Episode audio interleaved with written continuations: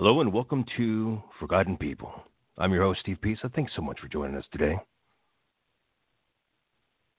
Now, the show is called Forgotten People because it was originally based for the homeless and for the disenfranchised, people who didn't have advocates. But I think bringing it over to Black Lives Matter and a lot of things that are going on right now in the world, I think it's appropriate. It's sad for me to see a lot of weird texts and messages that I've gotten lately. What's interesting, they do outnumber the positive ones, which is strange. I'm not used to that, I'll be honest. A lot of people saying, you know, they don't want to come on the show because they won't have a career after this. They won't have a career if they speak up. I think that's strange, and quite honestly, I don't agree. Some people saying that I shouldn't really be speaking because I'm not black, that I'm white, and I have no place to say anything. I think that's very strange, but okay. I have some people saying to me that they don't agree with me, but the fact that I am out there and in the movement and not rioting, not picketing, but being part of the movement of a peaceful protest. I believe in peaceful protests. But I've had some people say to me that I have no right, first of all, because I'm not black, which is really a strange comment. Like, you got to be really angry to be talking that kind of crap. But also some people saying that I don't agree with protesting. Now, some of those people that say they don't agree with me protesting, one, think that protesting and rioting are the same thing. Now, they're not the same thing. Two, a lot of people came from countries to where if you protested, you'd be murdered. Like Russia or some parts of South America, you just straight out would be killed. And that I understand. But if you're an American, you're born here, and you have the privileges that you've had, I mean, regardless of your skin color or your parents' nationality. The fact that you have a voice, and listen, you don't have to protest. That's perfectly fine. But if you're going to knock me for protesting, I find that to be strange. I think that's a very strange attitude to have. I think it is my God-given right. I think it's my constitutional right, First Amendment. I think it's my privilege to be able to protest. And I protested for many things. I protested for teachers to get paid more. And I remember one kid was not treated properly in school and couldn't walk across the stage. And we protested for it. I protested for a thousand things. So I believe in the concept of the only way for evil to exist is for good people to stand by and do nothing. Just want to give you my point of view. I didn't mean to lecture you all, but we have a great guest today. We have King Jaquil Martin on today.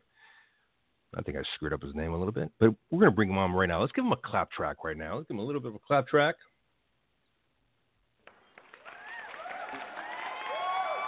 There you go. Hey, King, how you doing, man? What's good, brother? How are you doing today? Good. That's going to make you feel good. A little clapping right there. Hey, got me in the spirit. Now, I loved watching you protest. That was interesting. You put on those fatigues and you went out there. Yeah, well, King Jaquil Martin is my SAG acting name. Right. My real name is Carlos Martin. And really, I'm a veteran. Yes, sir. I'm a veteran who served in the United States military for 10 years. That's why you see me in the military fatigues. Right. Right. So why did you want to go out there and protest? I mean, other than the obvious, of course. Well, one, I want to be able to honor my ancestors because I am a representation of my ancestors' dream because they never had the opportunity to do or live the lifestyle that I'm living right now. Secondly, I have two boys. And as a man, as I walk this earth, I believe that it's my responsibility to leave it in a better place for the next generation. So I feel honored, obligated to go out there to speak my voice, because if I can do it for my country, why wouldn't I do it for my own people that look like me? Right. I agree. You know, my brother was in the Navy. I've had lots of family in the armed forces and what have you. My brother came back with some strange stories of racism that he saw in the Navy. Well, can you tell us any stories that you saw in yourself in the military and in the armed forces? Of course. I will say that they try to condition you to think that everybody bleeds green, but that's a lie. There's a shrinking, there's a power structure, and we already know, as we can see within the government, he who has the goal makes the rules. Right. So for me, I wonder if I signed a contract that was a lie. Right. And that's why I was out there talking to the National Guard, even though the next time when I go protest, I will be talking to the police. Right. I wanted to talk to the National Guard about the contract we signed. The contract we signed, or the symbolism of the United States, would be the American flag. Would you agree? So the American flag claims to represent freedom, liberty, and justice for all. Correct? Right. What if that's not true, though? What if that's a lie? Because I don't see freedom for everyone. Yeah, I think it is a lie, actually. Yeah. So then my contract that I signed was a lie. Right. Bamboozled, fooled, because I felt like when I signed it and I put in that uniform, I put on a sense of pride. I wanted to serve and protect my country, to have something better. So I put my life on the line for a country, and when it's a foreign land with people who have done nothing against me, to fight for a country that doesn't love me back. So if I can go over there to protect the United States, who's going to protect me when I come back home? And that's why I wrote my book entitled A War on Friendly Grounds, because I felt safer in Germany and Bosnia than I do here in America. Right. That's sad. You know, give us, you know, talk to us about that. Give us an explanation of why you felt safer, you know, in Germany and Bosnia than you did. I mean, Bosnia is a hot spot for you know, the ex-Nazis and what have you, when it was invaded during World War II, and Serbia and what have you. Why did you feel safer there than you did in America? Explain it to us. Because the racism isn't as heightened as it is here in America. And the funny thing about it is, when you travel and you get to see the world for yourself, you become more educated. Because sometimes you can be spoon-fed propaganda from the media over and over again, where it brainwashes you or conditions you. It's like telling a child, you're stupid, you're stupid, you're stupid, you're stupid. And then they grow up to believe they're stupid. So they brainwash you with this land of the free, home of the brave. But I don't mean no disrespect. We ain't never been free as black people in America. I feel like sometimes the land of the free stands for you're free to be ignorant. You're free to ignore what happens to me. You're free not to care. You're free to continue to make money off my back. You're free to continue to cultural appropriate my people. But in the land of the brave is the fact that we have to wake up brave every single day when we walk out of our house. I mean, we got to be brave going to sleep, because Breonna Taylor died in her sleep. We have to be brave when we go on a jog, because Aubrey died jogging. We have to be brave when we're eating ice cream, when we're driving. We have to be brave everywhere we go. While your kids get to wake up to a different America than our kids, because most white people don't have to tell their children, pull up your pants, don't talk aggressive, turn down the music, be quiet, don't talk back, they don't have to grow up with those warnings. While we do, while we have to prepare our children to face what we call the land of the free. Right. And that is the America that supposedly you patriots praise. Right. We have a large live audience right now, and we have people listening in from all around the world, from Belarus to Peru to Chile to Russia, listening right now. And let's talk about what's been happening to Black America the past, maybe, you know, just the past month. let's not go too far back, but just the past month, we've had some horrendous murders going on. Let's talk about a couple of those. You know, who would you like to talk about first? Yeah. The funny thing about it is I won't go too far back, but I will say this. Nothing is new. Right. The only difference is the technology. Right. This being filmed. To interview. Yeah, it's just being filmed for the world to see. Right. It's funny. It's like we're watching reality TV, but it's not a TV show. It's the reality TV show in America. But it's a horror. It's a horror show. If there was any kind of reality horror show, this has been a reality horror show. This would be it. And now the world gets to see the horror show that America has tried to cover up. And for the first time in my life, I see every color of the crayon box from around the world coming together for one reason. Right. So I want to shout out to everyone in the audience. I appreciate you guys listening and taking the time to tune in to War to Grow. Shout out to the people in Russia. Privyet Godzilla. That's how you do it in Russian. Learn it, you know what I'm saying? But the point of it is it's not about a specific person. And I feel like I would be wrong for just identifying one person and going in on one person. What I will say is identifying the specific history of what it's like to continuously be killed and what it's like for people to continuously ignore.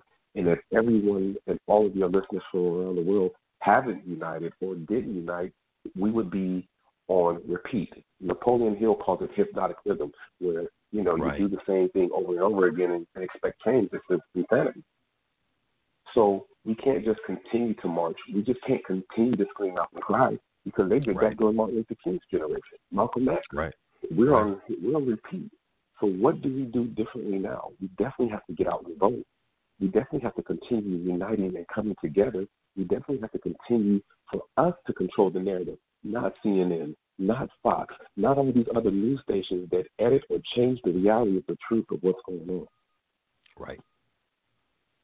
Let's talk about reality. I love the millennials. Yeah, they have really shown some real guts. Oh, my God. They've shown some real power by going out there and doing their thing. I never thought they would have as much balls as they have. Isn't it crazy how when you talk about the millennials growing up, get off your iPhone, get off that tablet, get off of this, it's going to ruin you. And those same tools that we wanted them to get off of are the same tools that are saving our lives today. Right. That's crazy. I'm very proud of them. It's been quite a great experiment to watch this come into fruition. Right. Yeah. And it's amazing. So for me personally, I thank you. I thank you for not growing up programmed the way we had to view the world. I thank you for being free, for being your own thinkers, for being the entrepreneurs you are, for using the technology in the right way to be able to help change the world, because the millennials, you guys are changing the world, and I love it. Right. It seems like the perfect storm. We had the coronavirus, the unemployment, and then George Floyd died, and then the world just erupted. And I think a lot of people thought that people would peter out, that people would just get tired. But they didn't get tired. They just continued the momentum. And to watch young people, I mean really young people, stand up for what is right, being on the right side of history, taking a stance, it's really inspiring. I mean, we have this baby can't be no more than like 7 or 8 years old, and she's at the middle of the protest on the microphone. Her name is Juanita Alma Rogers. I'm sorry if I said your name wrong. And she has the microphone talking to adults, talking about how Black Lives Matter, how she shouldn't have to grow up like that. And it's just so powerful. It's just so powerful, and it's so amazing. But what confuses me is how can you take a child that hasn't even become a teenager yet, and she knows the truth, but you have adults that still deny the truth, that want to be ignorant of what the reality that we wake up to in America. Right. Now that you mentioned that, let's steer a little bit away from it for just a second. Talk about Drew Brees from the Saints. who was talking about Colin Kaepernick again and his taking one knee and talking about the flag. And I won't accept anybody who's disrespecting the flag. And he really pissed off his own teammates and a lot of human beings, basketball players, just everybody just went up against him. He did put out an apology the next day, but I think he put out an apology because he got caught. I'll be honest with you. And it's very strange to take that stance after everything you've seen, after everything that's happened. I think it's very strange to have that argument. And you talked about it earlier today, like that flag doesn't necessarily represent me as a black man. You know, when people fought with his fathers in World War II, those same black men were not accepted in America the same way he was when they came back home. Drew has been able to benefit off the privilege of white America. Drew Brees, let me tell you something, bro. I used to be a fan. I was there when you guys won the Super Bowl. I was at the parade. But I want to tell you this, Mr. Brees. I was beaten in my military uniform. They beat me up while I was wearing the flag. Can you answer that? Can you tell me that you still respect the same thing? Because here's the thing. When you said what you said, you spoke freely. Right. You spoke from your soul. You told your truth. And you told how you really feel. But now, after all of this, after Colin, shout out to Colin Kaepernick. I did an interview with his girlfriend, Ness, on the Hot 97, so shout out to her as well. Nice. Colin took a knee. Not only did he take a knee, before he took a knee, guess what Colin did? He went to the same soldier that you claim that they're disrespecting, or the flag that we're protecting, because the flag doesn't protect itself. The soldiers protect the flag. And Colin went to a soldier and said, hey, I don't want to come off disrespectful. Right. What can I do? How can I make this protest and use my First Amendment for freedom of speech without being disrespectful to you? Right. So for you to sit there and try to hijack the reason why he was protesting, because, Drew, how come you ain't talking about the reason? Right. How come you're not talking about the reason Colin took a knee, but you could talk about the flag? Right. I don't understand that. He was talking to a Green Beret. And he was sitting on Colin Kaepernick was sitting on the bench instead of taking a knee. And he asked that Green Beret. When Green Beret told him, "It's like I'd much rather you take a knee than sit on the seat." So he took a knee. Because that's how we honor our fallen brothers. That's right. Exactly. And when I heard that, when people fought taking a knee, I never looked at them the same way for some reason, because it just kind of showed me like, I don't think you really understand the argument at all. And it's not like your heart or your ears are open to the possibility of what is really happening in America and why people are fighting. I don't want to. You know why? Because that means I have to be accountable. You know what that means I have to do? I have to look in the mirror, and I don't want to look in the mirror. I don't want to admit it. I don't want to talk about my white privilege. I don't want to talk about how there's inequality between people. I forgot. I think the lady's name is Jane Elliott. She was doing a seminar with a room full of white people. And she said, yeah. How many of you guys are racist? Stand up. No one stood up. She said, oh, okay. How many of you want to be treated like a black person? Stand up. Nobody stood up. She said, that's because you're all racist. And you all know there's a difference in how black people are treated versus how white people are treated. It's just that simple. Right. It's just that simple. There's a difference. I'm really glad you brought up Jane Elliott. She's an incredible teacher. And, she was called an end lover and all these things throughout her life. And her own people, her own peers went against her. But she did one great experiment where I believe it's the same one you're talking about, where she talked to people in the audience, young people that were in college and said, how many of you would want to be treated like a black person? And nobody would raise their hand up. That's exactly what I just said. Yeah, it's like then you are complicit to white privilege and to what is happening to the black community, because you wouldn't want to be treated like a black person, and you know how they're being treated right now. Here's the thing. Jamie Elliott isn't the first person, white person, to be called a nigger lover. Let's just put that out there. That right. is muscle memory. That is years of muscle memory. Because when Harriet Tubman was freeing the slaves, and she freed right. slaves in white people's homes, they were called nigger lovers. They got killed. They got treated differently. And the funny thing is why is it every time somebody wants to do the right thing, their life has to be taken or the label has to be put on top of them? Right. Because you know there's a difference, and you don't want us to be playing the same game. You don't want it to be fair. You enjoy your privilege. There's a scarcity mentality that there's not enough, and we must remain empowered. Right. Well, we must continue to call ourselves the dominant race, but how can you be the dominant race when there is only one race, which is the human race? Right. Did you see that? Please continue. I'm sorry, go. 1 second. No. It brings me to this idea, right? Why is it during Breast Cancer Awareness Month, nobody hijacks that? Right. You don't hear the people with autism saying, me too. Right. Why is it during Valentine's Day, people aren't arguing about Christmas or Thanksgiving or different holidays? You don't hear anybody hijacking that.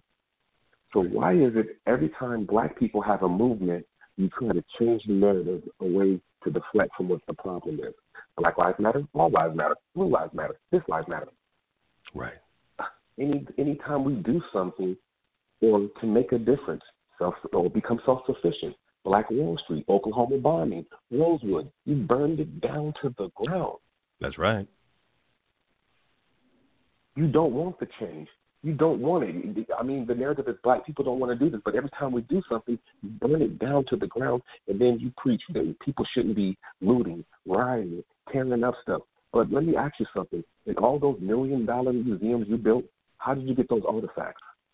Right. Your history is looting, burning, and killing people. How did you conquer America? Why are Indians on a small part of the land? What happened to the Moors? Right. You've been doing that everywhere, but yet you preach right. not to do it. But then you can have white nationalists take over a building with guns, semi-automatic weapon guns, but then you can right. have a black person jogging the street or go bird watching. Did you hear about that? Karen is going to call the police on them. Did you hear that football player recently said that, you know, he just said this last night, or his texts were released from 2 years ago where he said, I really wish that guns were more expensive. That way black people would not be able to buy them. Did you hear the NFL owner say we can't let the inmates run the prison?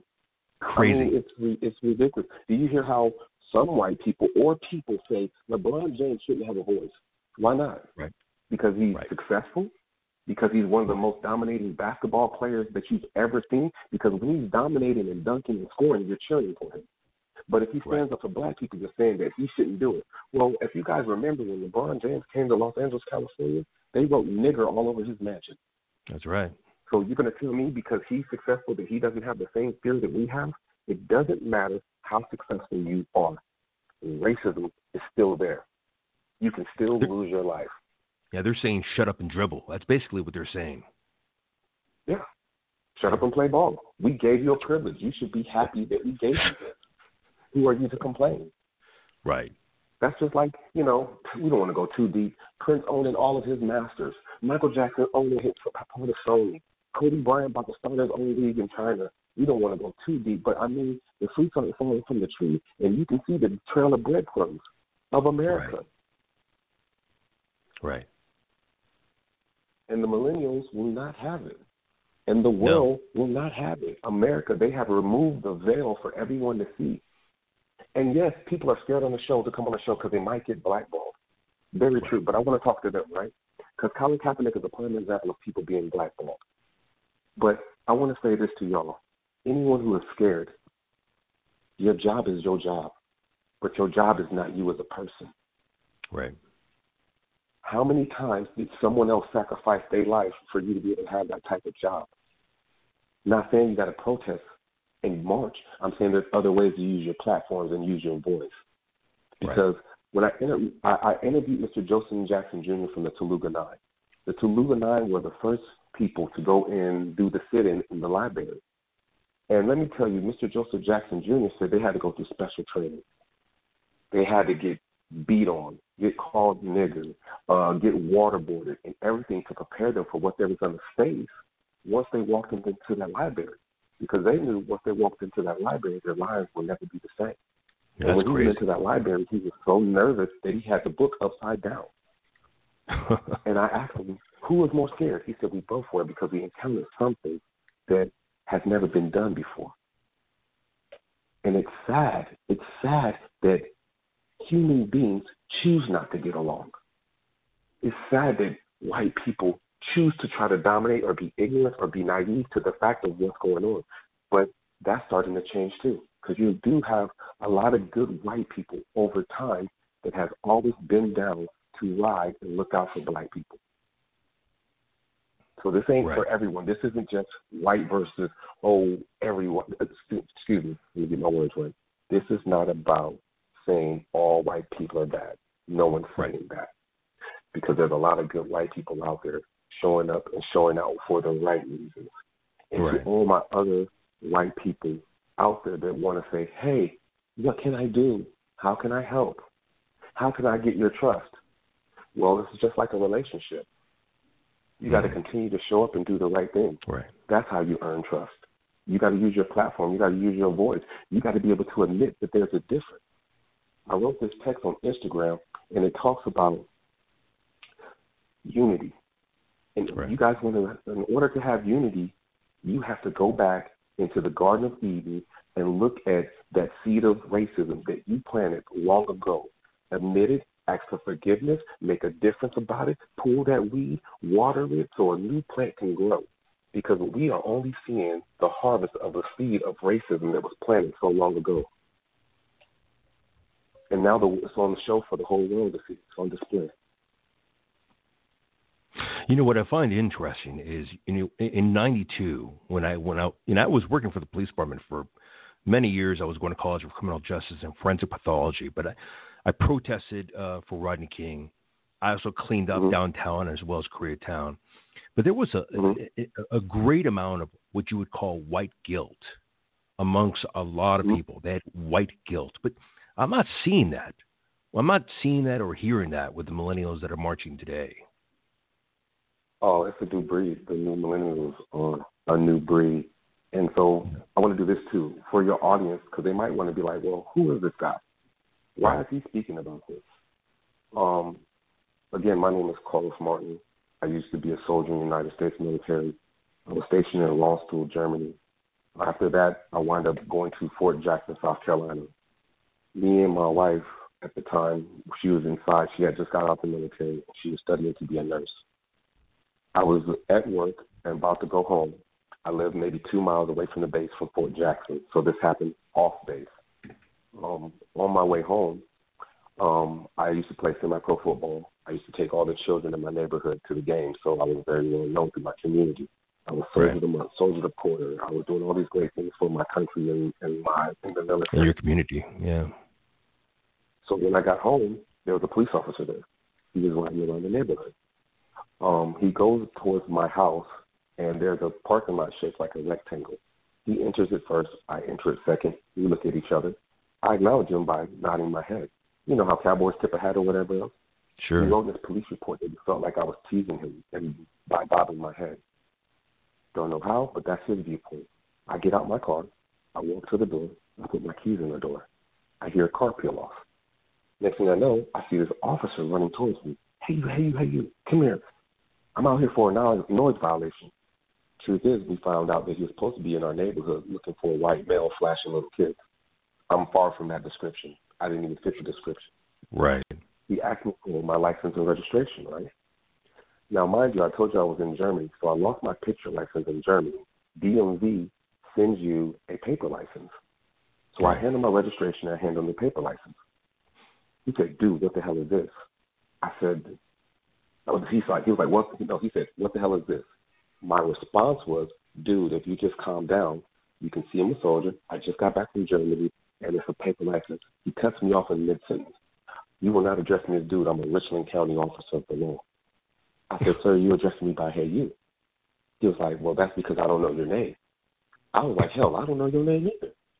Now, the funny thing about it is, just like the millennials with the camera, Sometimes God put people in the right places for the right reason to catch everything that's going on. Police officer's mother, who lived above me, would happen to be a black female. She watched the whole thing. Now, in 2005, videos wasn't that big of a deal like the millennials had. Pictures were. So she runs downstairs to get my ex-wife, and she comes outside. He slams me to the ground and he starts beating me, punching me in my face, kicking me, telling me how I'm nothing but another black statistic, how he's glad Johnny Cochran is dead. For those who don't know Johnny Cochran, he's a famous black lawyer. He's making all these racial slurs to me. Tashiana, she comes outside. She's surprised about what happened. She runs in the house. She goes and gets the phone, like the millennials. But instead of taking video, she takes pictures of the situation that's going on. Now, I told you guys I was very popular in the community, so all the women and children started coming out, watching this officer beat me in my military uniform. He brings out a can of mace, and he spray paints me. He uses a whole can of mace on me. You're trying to tell me that he's beating you on the ground, and then he maced you on top of that? Yes, sir. Wow. So mace only works if it gets in your pores or it gets in your eyes. That's right. Now, I'm trained for these type of situations because I went to basic training in the military. And we have to go through the gas chamber, which teaches you how to handle a situation like that. So I cover my eyes. I hold my breath. And the mace didn't work on me like it would work on a regular civilian who wouldn't know what to do in that situation. So then he became even more violent and kicking me and doing knee strikes in my rib and everything else because he claimed that I was on drugs. He assumed that I was on drugs because I didn't act like someone who didn't know how to handle a situation with me. Right. So then he gets on the radio. He says some police code, let's just say it was 1032, officer in distress. Right. I understand why the other police officers came. Because if you have a police officer saying they're in distress and it sounds like they're in a big fight or they sound like they can get hurt, you're going to want to come protect your brother in arms as a police officer. But I do know this. You have police officer training. And anytime you arrive to a situation, it is your job to evaluate the situation before you act. Now, mind you, the police officer never followed protocol. He gets there. His name is Officer Benjamin Fields. He says to Deputy Joseph Clark, I don't want to cuss on your show. Give her name. She has pictures of me. Words are your words, man. This is an open forum. You can say whatever you want. Okay. Well, he said, get her black ass. She has pictures of me. So they run up on my wife. First of all, imagine being a soldier, getting beaten in your military uniform after serving your country. Right. Then you have to watch your wife get beat in front of you. I can't tell you the pain and how that felt. They started hitting your wife. So because she had pictures, they ran up on her. Joseph Clark ran up on her. He throws her into the car. He puts her hands up in the air. She drops her cell phone, and then he handcuffs her. After she's already detained, he picks her up by the back of her arms while they're behind her back and body slams her into the ground face first. There's nothing to break her fall because she's handcuffed. I'm crying out to God. She's crying. She's hurt. Jarrell's mother comes out, and she's like, oh, my God, what are you doing to them? He tells her if she doesn't get her black ass back, she can go to jail with us. So, of course, naturally, she's going to back up. They put her on one police car. They put me in the other police car. Now, all the other police officers show up. I ask, can I get the cell phone? The Officer Fields grabs the cell phone.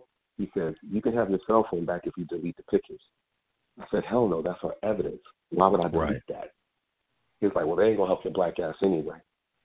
And matter of fact, I'll turn it into evidence for you. So he takes the cell phone. He walks over to, and it wasn't locked, he walks over to Deputy Joseph Clark. He shows him the pictures. Right. They go through the pictures, and they start deleting pictures. They only left two pictures to make it seem as if the officer was doing the right thing, which I can send you the pictures, which are on my Instagram just as well. Right. And my Instagram is King Jaquel Martin. That's KINGJAQUELLMARTIN. That way you can see the pictures, you can see the book and everything else there. Right. So now he's taken that. So the paddy wagon comes. When the paddy wagon comes, they put me in first, and then they put her in behind. They tell my wife that they're going to take her to the hotel. He claims the word hotel was meant for jailhouse, but I don't know in what police manual or what police training, excuse me, let me back up.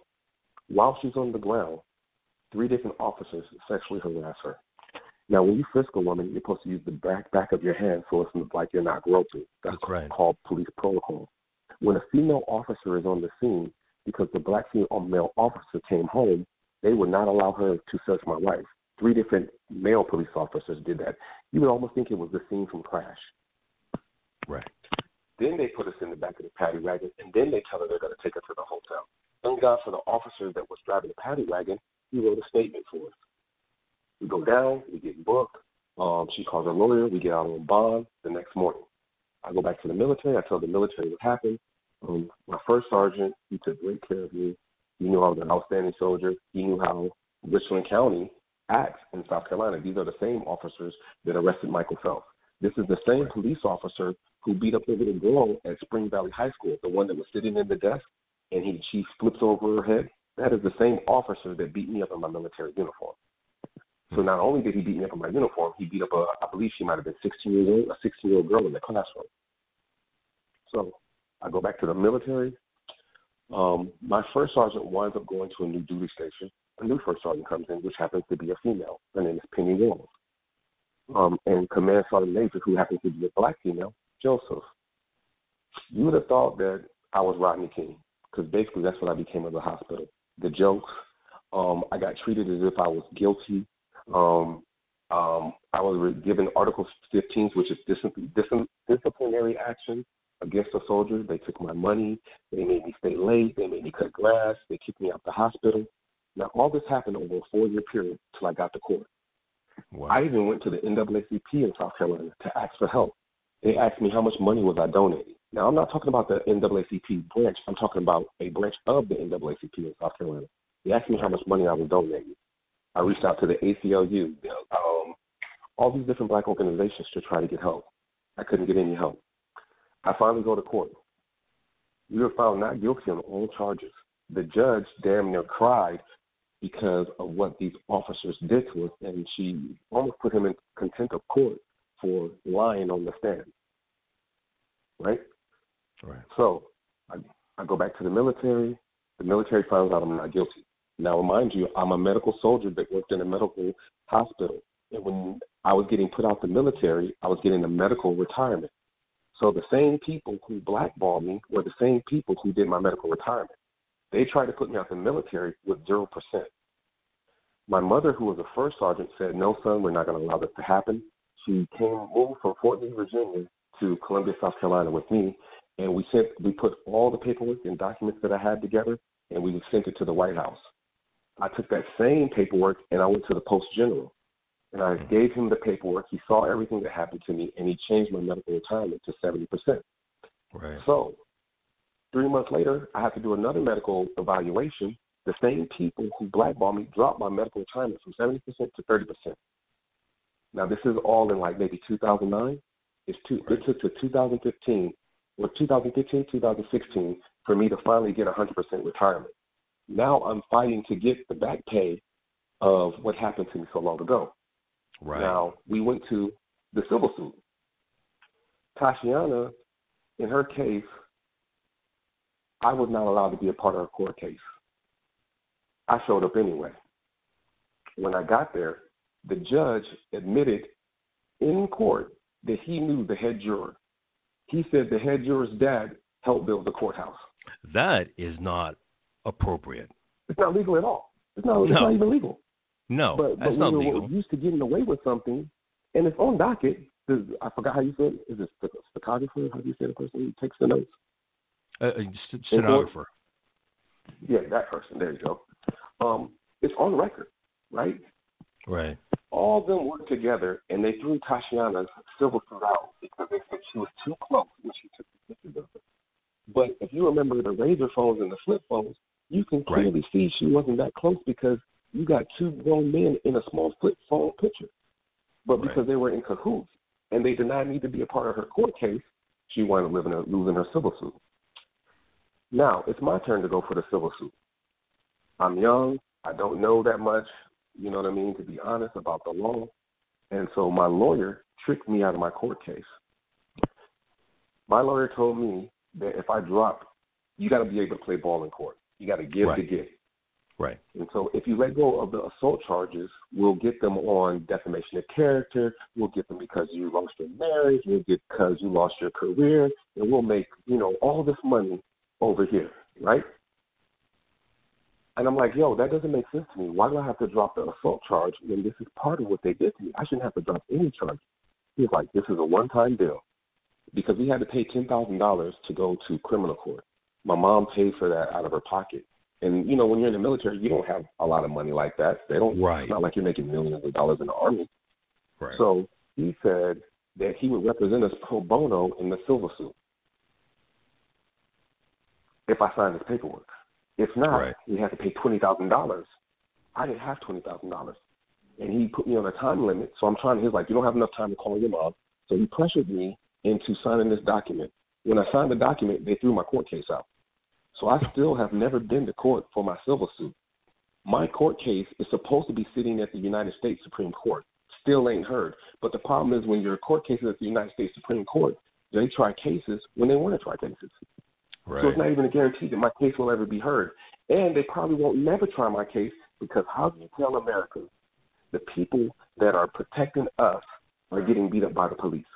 How do you put that message out? How do you tell the truth? So I'm still waiting for my day in court. I'm still waiting for my opportunity. And that's why I'm here speaking today about this topic and this issue. Now, mind you, the same officer did the same thing to my friend Sheldon, who went to Spring Valley High School with the girl who got beat up by the same police officer, sent me the video. So when he sent me the video, I was like, hey, I know that officer. That's Officer Benjamin Fields. That's the same officer that beat me up, and him and Joseph Clark that beat me up in the military uniform, right? The owner of WIS lives in South Carolina. His son lives in California, and I was staying in Burbank at the time. He comes over. He does an interview with me. The interview goes out, and then next thing you know, I get an interview with Jay Tapper. They fly me out to New York. I do the interview with Jay Tapper, and at the end of the interview, Jay Tapper said, you know, the setup question.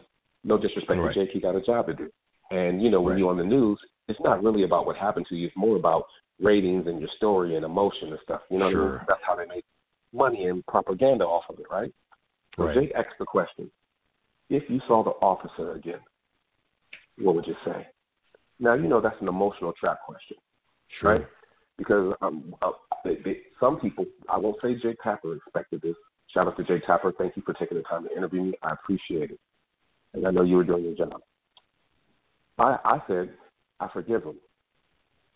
Now, my forgiveness wasn't about me not being angry. My forgiveness was so I can have some type of inner peace. You know what I mean? Right. Because if I didn't, I would be a walking grenade full of anger. But what I decided to do was figure out a way to change all of that. So my mom, she says, baby, you know what? We're going to go to CEO space. I'm like, what's that? It's a worldwide entrepreneur conference. So we go to this place called CEO space. Now, I didn't really want to be there because I'm in a dark state of depression about what happened to me because I go from being an outstanding soldier and winning soldier of all these awards to not having a job. You know, if I can pause you for a second, I find it very interesting that you're in the military, you go through all these countries, you do all these things, and most likely you didn't get PTSD from your experiences. And you come back to America, and the very country that you're trying to protect gives you PTSD with all your experiences. Yeah, 100%. That's why I said it's a war on friendly grounds, not a war in Germany or Bosnia, even though we were in Iraq and Afghanistan. And our job was to triage the soldiers when they got injured before we send them back to the States. Right. So, please continue. No problem. So I go to the CEO space. I meet this amazing white woman. Now, people are from different cultures, and people from different cultures do different things. Sometimes, like, when white people be like, yo, can I touch your hair? Weird. You know what I mean? Because I would never go to a white person and say, hey, can I touch your hair? It's just difference of culture. Right. So this white lady, she comes up and she touches me on my forehead and touches me on my stomach. She doesn't even know me. And in my mind, I'm like, what the hell is this woman doing? Her name is Myrna Durant. She's no longer with us. Her nickname was Goddess Fahadi. Changed my life. She said, baby, you got to give birth to that. I said, excuse me, ma'am? She says, okay, wait, let me slow down. You might not understand. You look like you play sports. I'm not being racist, but you just like you might be an athlete. Who's your favorite basketball player? Shout out to my hero, Kobe Bryant, who is no longer here. Black Mamba forever. Go Kobe. I said, Kobe Bryant went to Lower Merion High School, won 5 championships, scored 81 points versus Toronto, scored 63 points versus Dallas in 3 quarters. She said, oh, let me stop you right there. Baby, you know a lot about Kobe. Now, what's your stats? I said, ma'am? She said, you heard me. What are your stats? You mean to tell me you know everything about another man's life, but you don't know what is happening in your life, and you don't see nothing wrong with that? Right. Do me a favor, and I want all my audience listeners to do this. Look around. Everything that you see is someone else's dream. And if you're always participating in their dream, who's participating in your dream? Right. And why is their dream more important than your dream? And that just blew my mind. That's powerful. Because most wealthy, right? Like if we really think about that, right? She said most wealthy people look at most minorities as no more than the jester in the king's court. The reason why is because they dominate everything they do, but they don't own nothing. And the power is in ownership. Kobe Bryant will never be Jerry Buss because he doesn't own it. She said, baby, you got to understand this in life. Business and the plantation is the exact same thing. It's the same structure. Right. Because on a plantation, you have a slave, you have a slave driver, and you need to have massa. In business, you have a worker bee, a manager, and a CEO. So my question to you is, what plantation do you work for? Is it Google or is it McDonald's? And isn't it amazing how you can be more disciplined on a 9-to-5 and follow someone else's rules than to do the same thing for yourself? Right. And it just changed my life. So I moved to L.A. I became an actor. I was doing security work, you know what I mean? So all those celebrities that I was just so amazed by, I started meeting them. I was like, man, one day it's going to happen for me. I booked a national commercial for Bank of America. That's how I became SAG. And right. I was doing security for Fox Studios. All the different studios I did security for. So all the security guards, when the actors came in and they had their big trailers, we did security for that, right? Next thing you know, I wound up booking HBO Ballers. Nice. So when I booked HBO Ballers, right, the same place that I was a security guard at is the same place that I walked into my trailer at. And I seen all my same friends that were security guards. And I was like, man, there's no difference between me and you except right. for the choice. The choice to have a different life, the choice to make something different, the choice to continue, the choice to make a lemon out of lemonade. And so that's how I wound up going from wrongfully facing 10 years in jail to being on HBO Ballers. Now, this is the amazing thing about Ballers, right?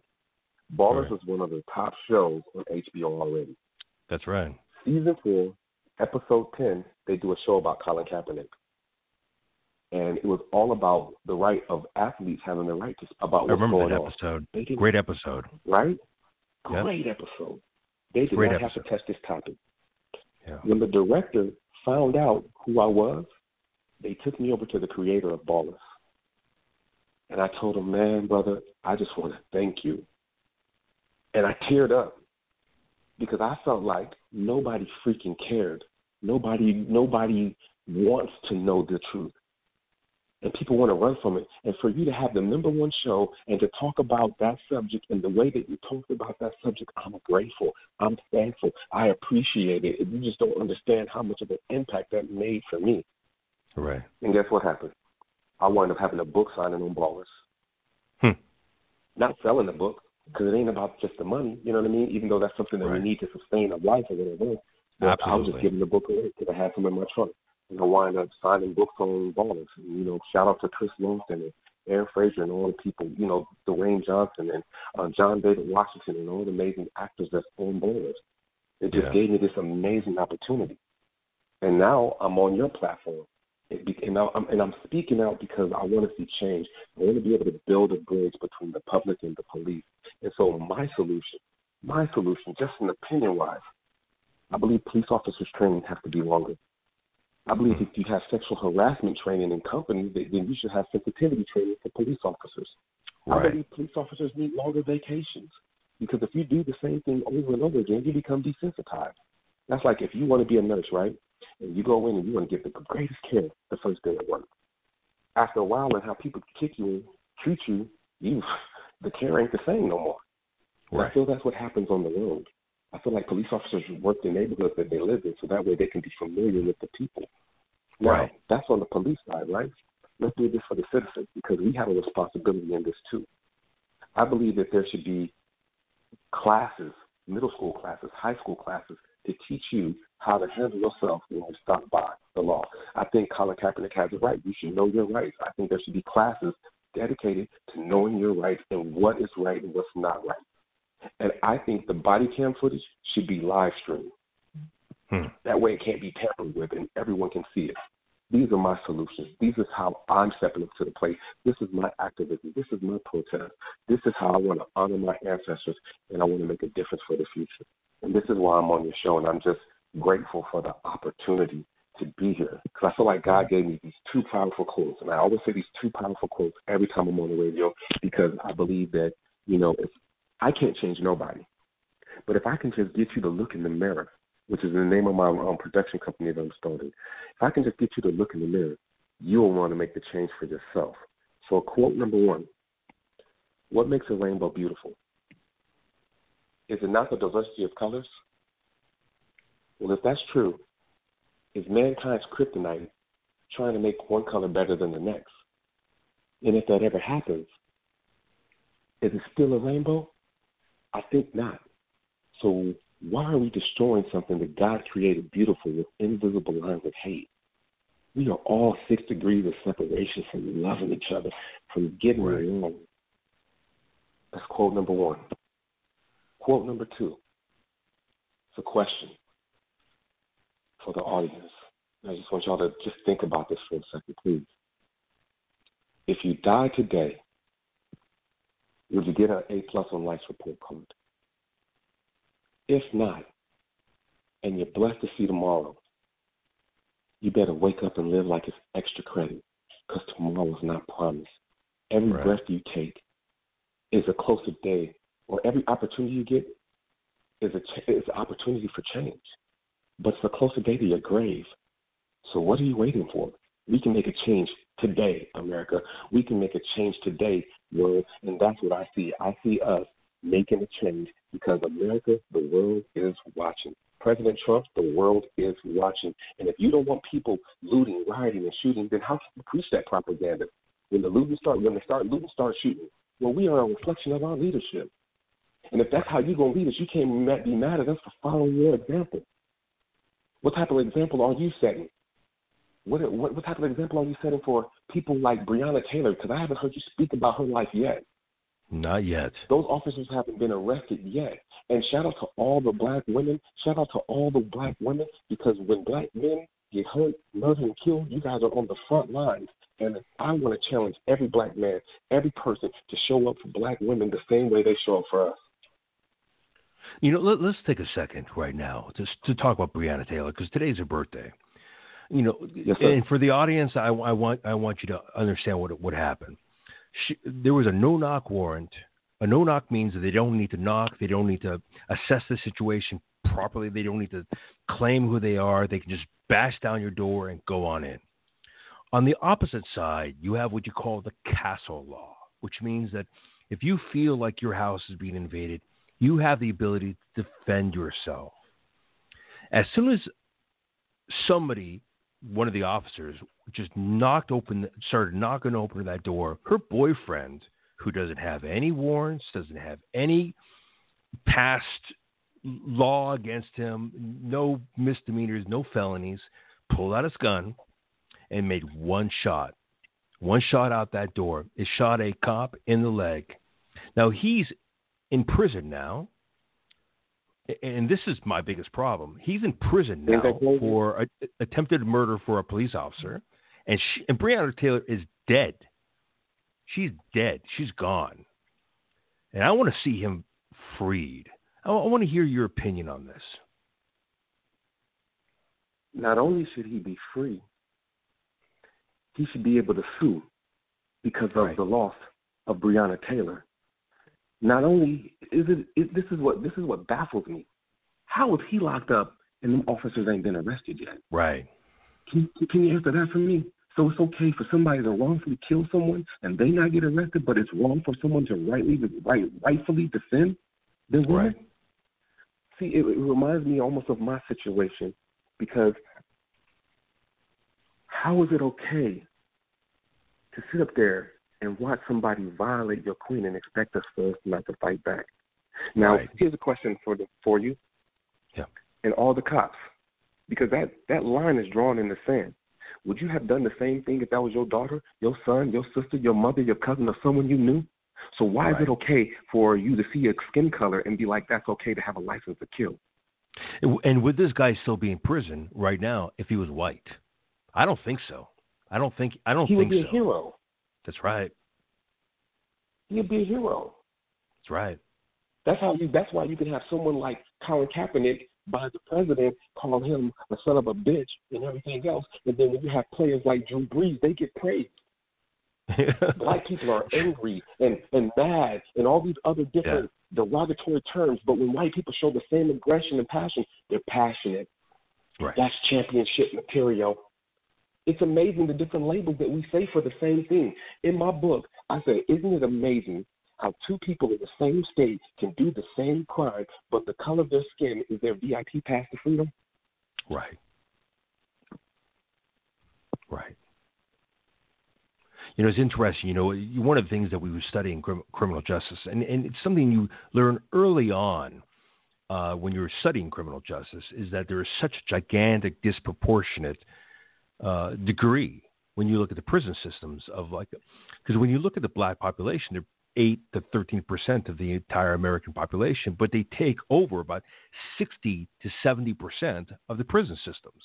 And that doesn't make sense to anybody who knows statistics, knows the law, or understands how American, because basically what you're saying is that black people are criminals. That's essentially what you are saying out loud. Well, here's the funny thing about the system, right? The legal justice system is perfect. It is fucking amazing. Now, people are going to be like, what are you talking about? How is it perfect? Why are you saying this is amazing as a black man? Because it was never made for me. Right. It was made for white privilege. And it works perfectly. It is amazing for white privilege and those who have money. It was never designed for me. You know why? Because I was always considered 3/5 of a man. The national anthem that you want me to sing was never written for me. That's right. And it's amazing how I joined the Army thinking that I was protecting my country, but guess what? I was no more than a hired thug in a big gang protecting people who never wanted to protect me. And that's why I understand why Muhammad Ali had said what he said. Yeah. Why would he go over there to foreign lands and kill somebody who ain't never did nothing to him, that ain't never called him nigga, that ain't never treated him wrong? And that's why you saw me outside at the protest talking to the military. Right. Have we been bamboozled? Have we been lied to? You ain't got to say nothing because I know your rules of engagement won't allow you to, but you are a person before you are a soldier. That's right. Have you been lied to, brother? Have you been lied to, sir? Have you been lied to, captain, sergeant, whatever your rank is? Have you been lied to? Because you know what? This might get me blackball banned or whatever, but I don't care. I never put my life on the line for the flag. I put my life on the line for what the flag claimed to represent, but it doesn't represent freedom and liberty and justice for all. So I was lied to. I was bamboozled. I love America. I love my country, but I do not love what it stands for. How has that affected you as a man who served our country honorably? that was somebody who participated in the American experiment, who was part of you know, not a lot of people would want to be a soldier. Not a lot of people have the guts, including, you know, a lot of people in the a lot of people who are in office right now, and I'm not going to name any names, but you know, like President Bonespurs. You know, so a lot of people, right? Not a lot of people would want to be in the military. Did your own soldiers that stood side by side with you, did you feel like they had your back? My friends had my back, but the military, absolutely not. The military 100% turned its back on me. 100% turned its back on me. And here's the funny thing. America, please stop lying. Please stop saying y'all care about veterans when there's so many homeless veterans on the street. When most veterans can't even get that care. Please stop lying. And that's why, Drew Brees, your statement sounds freaking ridiculous. Right. Because there are veterans in Louisiana that are homeless. Yeah. Ignorant. It's ridiculous. Can't get care. Doesn't get the benefits from going to war. My uncle lost his kidney and he's from Agent Orange when he went to go fight, and he's still trying to get his medical care for that. Right. So, yes, Black Lives Matter, Black Lives Matter, Black Lives Matter. And that means no disrespect to no other life. Right. But we are becoming an endangered species. Right. I found it interesting to see how many people wanted to put up, you know, all lives matters. And, you know, me and a couple friends, you know, were making the point, you know, and some of our people that we knew were putting this up. And we made communication to these people and said, you know, that is a Ku Klux Klan and a white supremacy statement. This is a parallel argument to Black Lives Matters. So I would be extremely careful and take that down.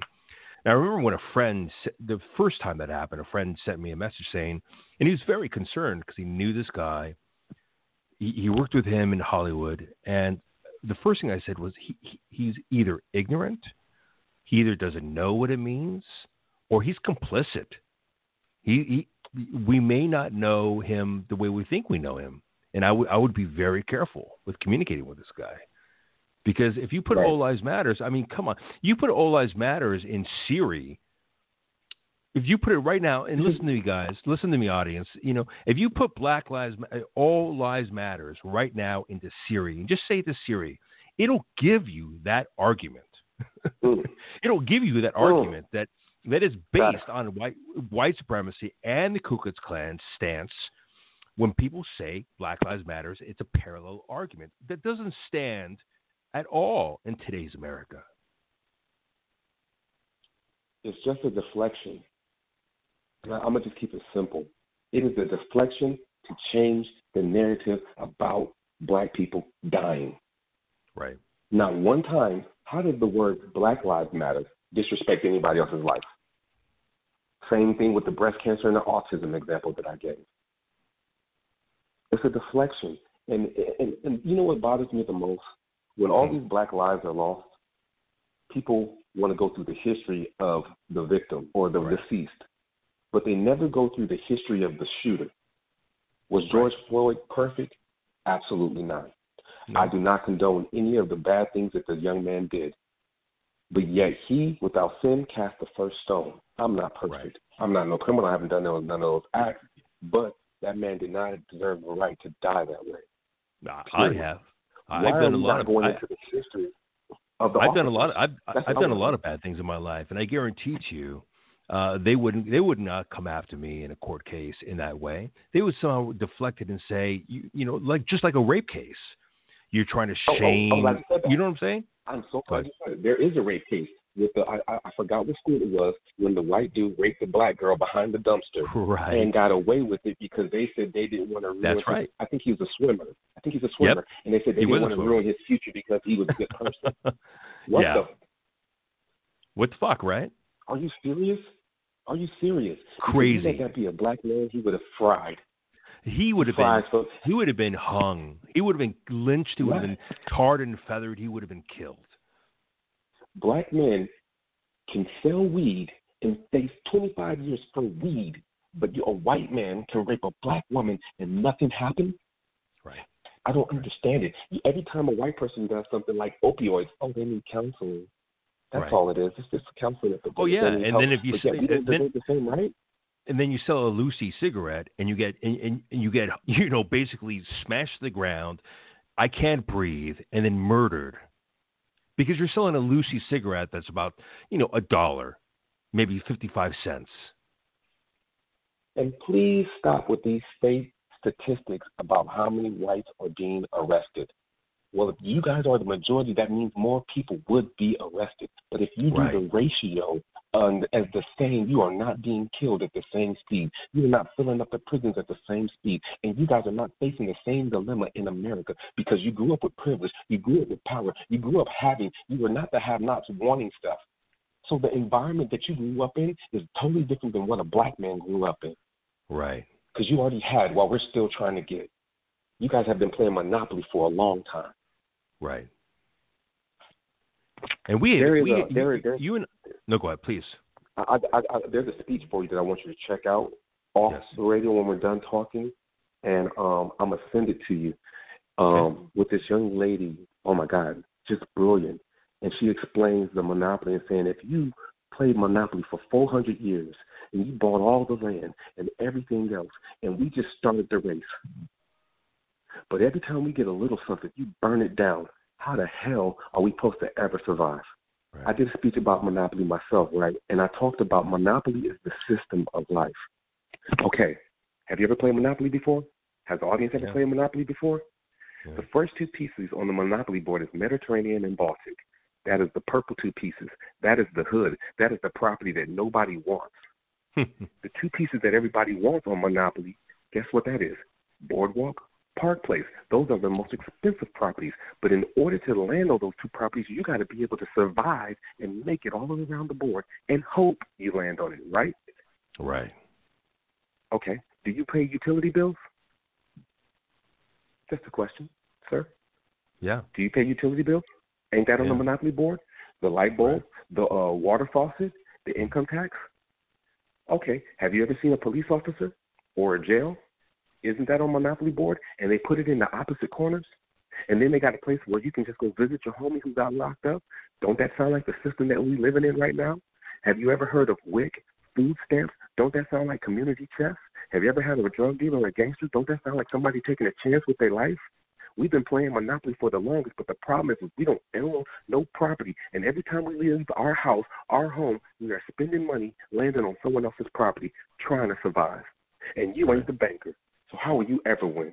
And then when you decided to become the banker, we're going to burn that shit down to the ground.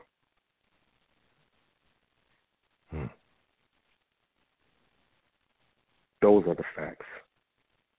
Have you thought about any partial, you know, one thing I do want to say is it seems to me that the black community has almost been forced to have institutionalized PTSD. If you need to tell, go ahead. I said, I'm just saying 400 years worth. That's right. If you need to continually tell your children, be careful what you're saying. This is what happens when you get pulled over. I don't want you to go out tonight because, you know, you might get shot. And the fear you have when you hear, you know, any siren or getting pulled over, which doesn't happen to white people, by the way. They don't get that fear that I might get shot today. No, they talk back. They fight. They take officers' vehicles. Yeah. And the guy punching the officer and didn't get killed at all. Yeah, Dylan Roof murdered a whole bunch of people in a church, and they took him out to eat. That's right. And they put a vest on him. Come on, man. I mean, you got four officers that took George Floyd's life, but yet they wouldn't get arrested. But then the people who peacefully protested, you arrested over 4,000 for four. Right. What about those statistics? Right. I had somebody tell me about, I was, when it first happened with George Floyd, I was very sad. And somebody said to me, well, he must have done something. He must have resisted somehow. It's like, are you crazy? Are you insane? Like, this is your first response? Watch the video. Just watch the video. You know what's interesting is that you had a white woman who was videotaping and a couple white women who were screaming back, and then you had one black man who was experienced in martial arts, who was letting them know exactly what he was doing. So I found that interesting that the entire community came together to let these people know that you're doing the wrong thing. And that guy Tao, you know, was fighting back and pushing them back, and he was complicit, 100% complicit to the situation. This is the reason why we have second-degree murder for one, and we have accomplices to second-degree murder for the rest of them. Now, this is what's so weird about that. If they were black, they would all be charged the same, and it would be said guilty by association. Right. But the police officers, because they wear the badge, they have a system that protects them from being charged the same way a citizen can be charged. And that's what's so crazy. They have their own whole legal system. But what I take it as, here's my thing, as a soldier, we have to follow the Geneva Convention rules. And if we do not, you can be considered a traitor. That's right. So my thing is, you have police officers that have training, police officer training. There is a difference between a police officer, a bully, and a murderer. And you should be charged accordingly to whichever category you fall in, because at the end of the day, you are still a human being. And if it's good for the gander, what's good for the gander is good for the goose. Right. They should be charged just like if me and you did that. I'm glad you mentioned the Geneva Convention, because, you know, I've been standing on that my entire life. And I really wish there was a Geneva Convention for police officers, for people in law. Really? Yeah, you know what I'm saying? Like, you should not follow the officers if it's an unethical conversation, if it's an unethical movement. You know, that's why this whole thing is happening. Right. See, look, this is what most people got to understand. The police badge was birthed from the slave patrol. It is the exact same badge. You know, thank you for bringing that up. Exactly. How can we remove remove racism from the police department when it was born from racism? That's why people are treated differently, because you was a nigger catcher when you were the slave patrol bandage. You had to make sure the niggas came back to the plantation to work. And they couldn't leave, and they couldn't get away with it. Right. So how can we remove that seed from the police when they are treating them the same exact way? You better not cross the gun line, boss, because if you cross the gun line, we're going to kill you. Like, even in my book, thank you, shout out to the millennials again, I put bullet holes as the stars. And the reason why I did that is because it's the new hanging. Awesome. Because when they used to hang us as slaves, it used to be for public display. Now technology has the new hanging as public display for the whole world to see. Yeah. I just did a movie called Evolution of Slavery that I will be releasing to the world, where I have to fix the music on because I don't own the rights to the music that I have attached to it, but I did it as I'm a film student. It's my first project. But it's something very, very powerful that just talks about how slavery has evolved. We are still slaves. It just looks differently. Right. Now, here's the funny thing about slavery. Black people never freed each other, right? We didn't free ourselves. Right. But it's all about the money. So in finance, they have this thing called assets plus liability equals owner's equity, correct? Right. Okay. So as a slave, you're an asset, but at the same time, you're a liability, which takes away from the owner's equity, because you out there picking cotton, I'm making money off the cotton you're picking, but I got to feed you, I got to take care of you, and all of that takes away from how much money I make at the end. But if I free you, nigga, where are you going to go anyway? Right. You don't own nothing. You're going to come back and work for me. And now that liability portion has just been removed. And now that owner's equity portion has just been increased. It was always a money move. Right. And when we went to war, black people saved the war. That Confederate flag, black people saved that, because we never showed up. That battle, we'd have lost. Right. In all those wars, if black people were not there helping the fight, we would have lost. And the only reason why we won, and I want everyone on in the audience to hear me. Hear me, please, please, please, please. If you ain't heard nothing yet, this is the most powerful part. The only reason why we won in history was because we won together. Right. Together. Right. How powerful are we can be as Americans or as people or as human beings in the world if we were united. Right. Right. I 100% don't believe that if we did not protest peacefully the way we have right now, those three officers would never have been,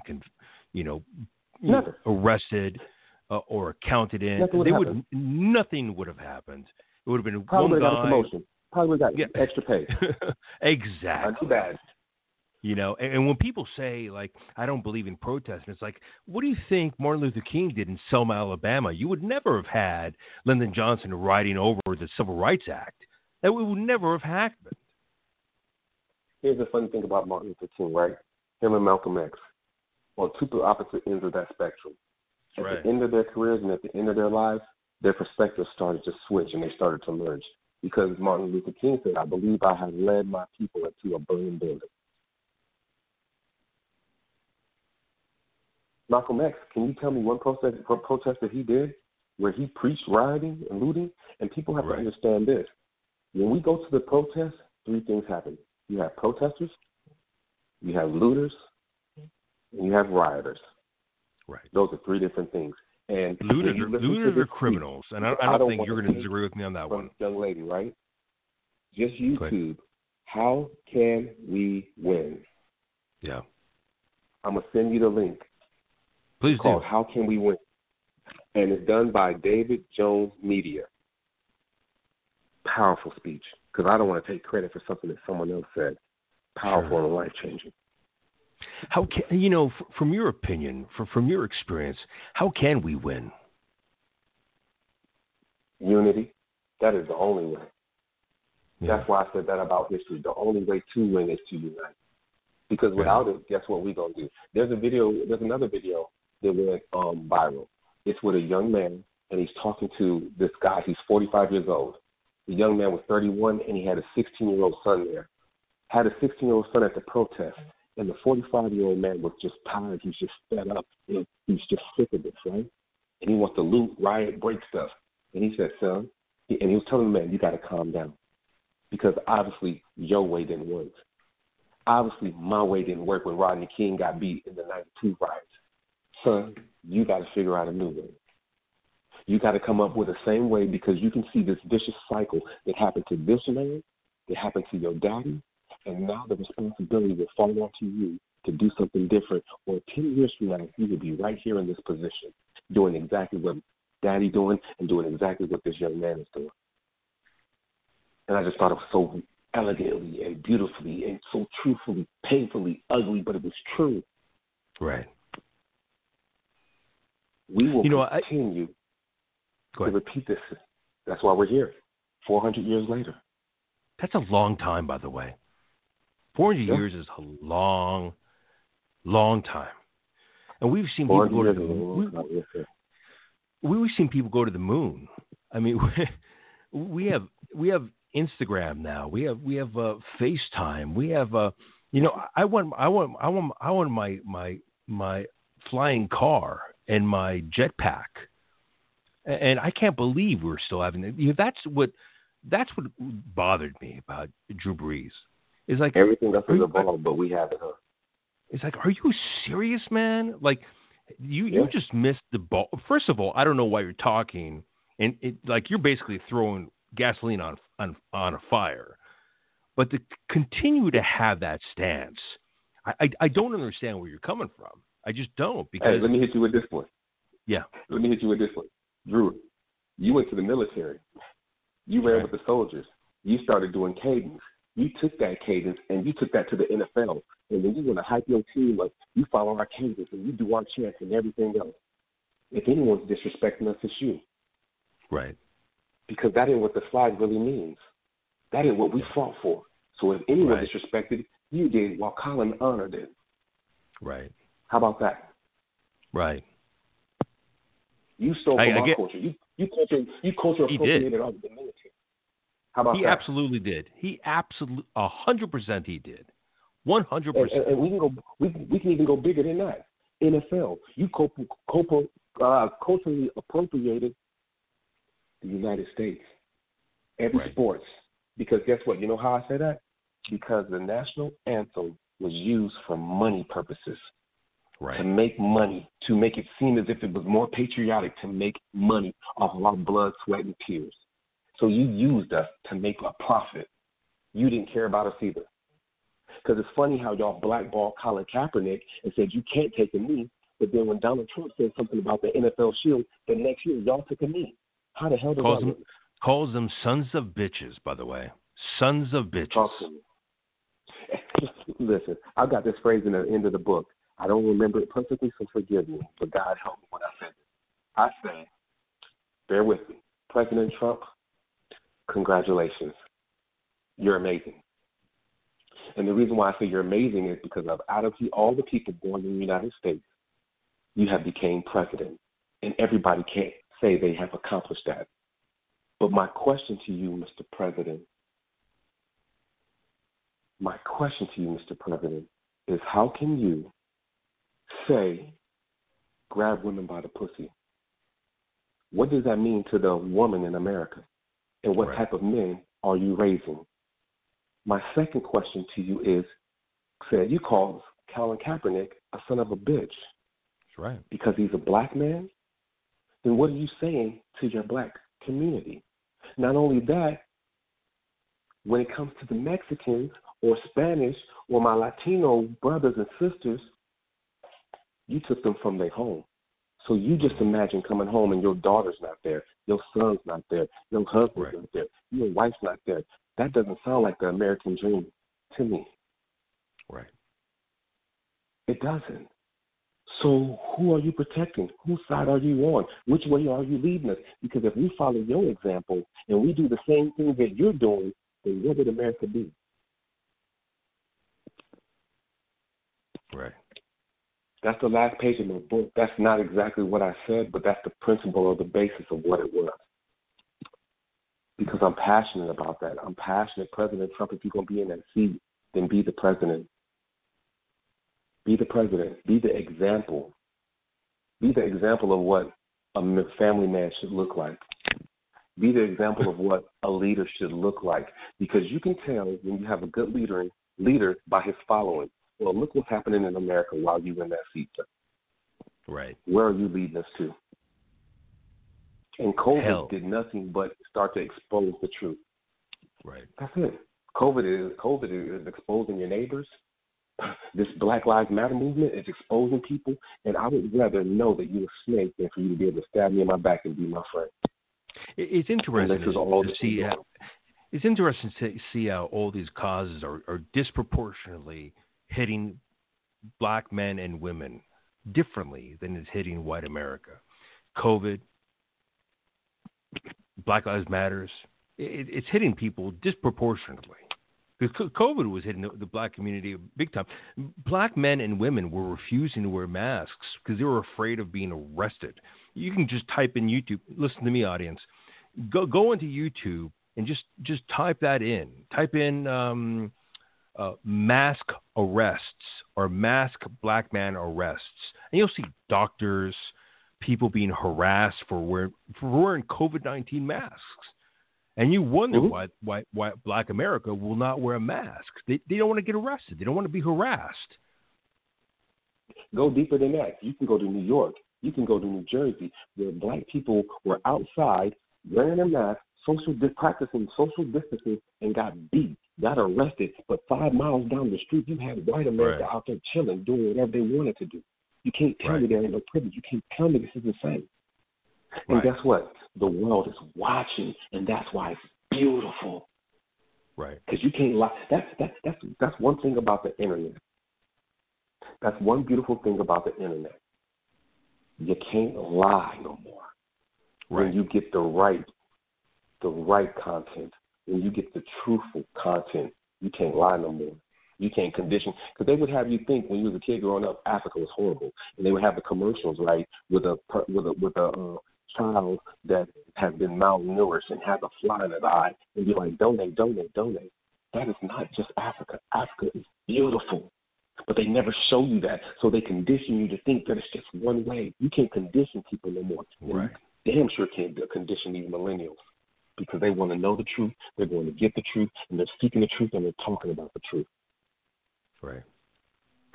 As a military man, when you saw all those white men with their AR-15, 5.52s, Colt 6920s or 6940s, yelling in public buildings, in private buildings, in government buildings, yelling at cops, private police about COVID-19, how it's all these balonies, and they're fully armed, and they have jackets on. By the way, I mean they have bulletproof vests on, and then you're watching. But they believe they're patriotic.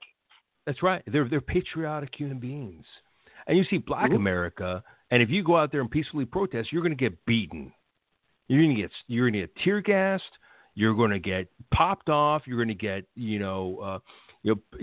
some pellets hitting you. That doesn't really make any sense to me whatsoever. That's not the America that I ever saw as being appropriate. Well, we ain't never seen an appropriate America. And I want to shout out my boy Flink Johnson, who played Black Jesus, and he's the voice of Grand Theft Auto. He used the word. I love it. You know why I love it? Because the world gets to see the damn truth. So here's the thing. It ain't just Black people out there rioting. Let's get that for once. Because you got white boys out there with skateboards, and you got all different type of groups and associations out there tearing stuff up. And I love it. And the reason why he says he loves it is because now you cannot hide the ugly truth anymore. Because guess what the world doing? They got their popcorn sitting in their living room, in their country, wherever, and looking at this BS. And they're like, you will not stand for it. And that's why you have Paris, New Zealand, and all these other different countries standing up. And that's why you have these listeners, because they don't have to listen to this podcast. They don't have to care about what we're talking about. But they're listening right now because they are intrigued. They are watching a movie in real life, a horror film of America that's going on right now, that's being documented. We are in the middle of history, and it will change, and we will not be silent. Our voices will be heard, and we will continue, because guess what, President Trump? That's what you taught us to do. So thank you. Yeah. Our audience has been increasing as we've been talking. We're at 1,500 people right now, listening in right now, from around the world, including America, of course. But to our audience out there, these are important conversations, and I understand that this is a different format that I've been using for quite a while, but I want you to understand that when you have a platform, to not use it is not only unethical, I think, but it's also against, at least for me, I'm going to speak for myself, it's against what I believe in. When I fought for Rodney King, I was working for the police department. I was working for them. And I was going to college for forensic pathology and criminal justice. And I still protested for Rodney King. At the same time, I did help out and clean up, and I did help out the police department. And I was telling them they're doing a great job, because they're not the six guys who beat the crap out of Rodney King. But the reason why I did that was because, there is a parallel. There is what you feel and what is right. I feel like I need to stand up for people who are disenfranchised. I believe that I need to do what is right. And I feel that the world is slanted. And the world is slanted. And Colin Kaepernick called it years ago. 4 years ago, he called it out. And people were refusing to listen to him, calling it more about the flag, And now you're seeing police officers, civil servants. You're seeing all these political governors, mayors taking a knee. And by the way, when the NFL begins again, you're going to see a lot of players taking a knee. So I would start getting used to that. Look, we missed the boat when Colin took the knee. A lot of people did. Colin talked about a magnus all being in a ship in the ocean, right? Yeah. And Colin is one of the sailors on the boat. And he's trying to tell the captain, hey, there's the tip of the iceberg right there. Watch out for the tip of the iceberg. Right. Nobody wanted to listen because they thought it was the tip of the iceberg. But what you don't understand about glaciers is that bottom part that's up under it. Right. See, we are only seeing what technology has shown us, right? Right. We are not seeing all the murders and all the rapes and all the deaths that have happened up under that water, the 400 years of that. We haven't seen that. And I want people to understand this. I love y'all, man. This ain't just hate. This ain't just anger. This is more than that. This is a real conversation about how do we get back to loving us. You don't sound angry to me. You sound very clean, very clear. You're being very articulate. You don't sound angry at all. I'm probably angrier than you are. People will miss. See, the reason why I can't show my passion is because I don't want people to misconfuse the passion with, oh, look, he's just another emotional, angry black man. Right. So in order for that not to happen, I have to articulate myself to who I am. Tell me. So, I want to understand. On a deep level, like how much is that almost embarrassing or almost humiliating to have? Go ahead. Well, Oscar Michelle calls it, who was the first black director, two-ness. People call it code switching, but it's sad that we have to do that for our basic human rights. We shouldn't have to prove that we're equal because we are equal already. We shouldn't have to shout Black Lives Matter because we already matter. It's almost disrespectful to have to say Black Lives Matter. It's almost disrespectful to try to have to convince other races that we are important too. It's almost disrespectful and humiliating to say, hey, don't kill me. I'm a good person. We shouldn't even have to do that. So it's disrespectful to even have to do that. And for the law enforcement, how can you protect me if you fear me? Right. Now, here's my thing. I'm not saying there's no good cops out there. Excuse me. I'm not saying that there are no good cops out there. I'm just wondering, where are you when all these bad situations are happening? Right. Where are you in the police department? Because you know who the bad apples are. There's a funny example by Chris Rock where he talks about airplane pilots, right? And I just can't be a. Oh, yeah. The example was,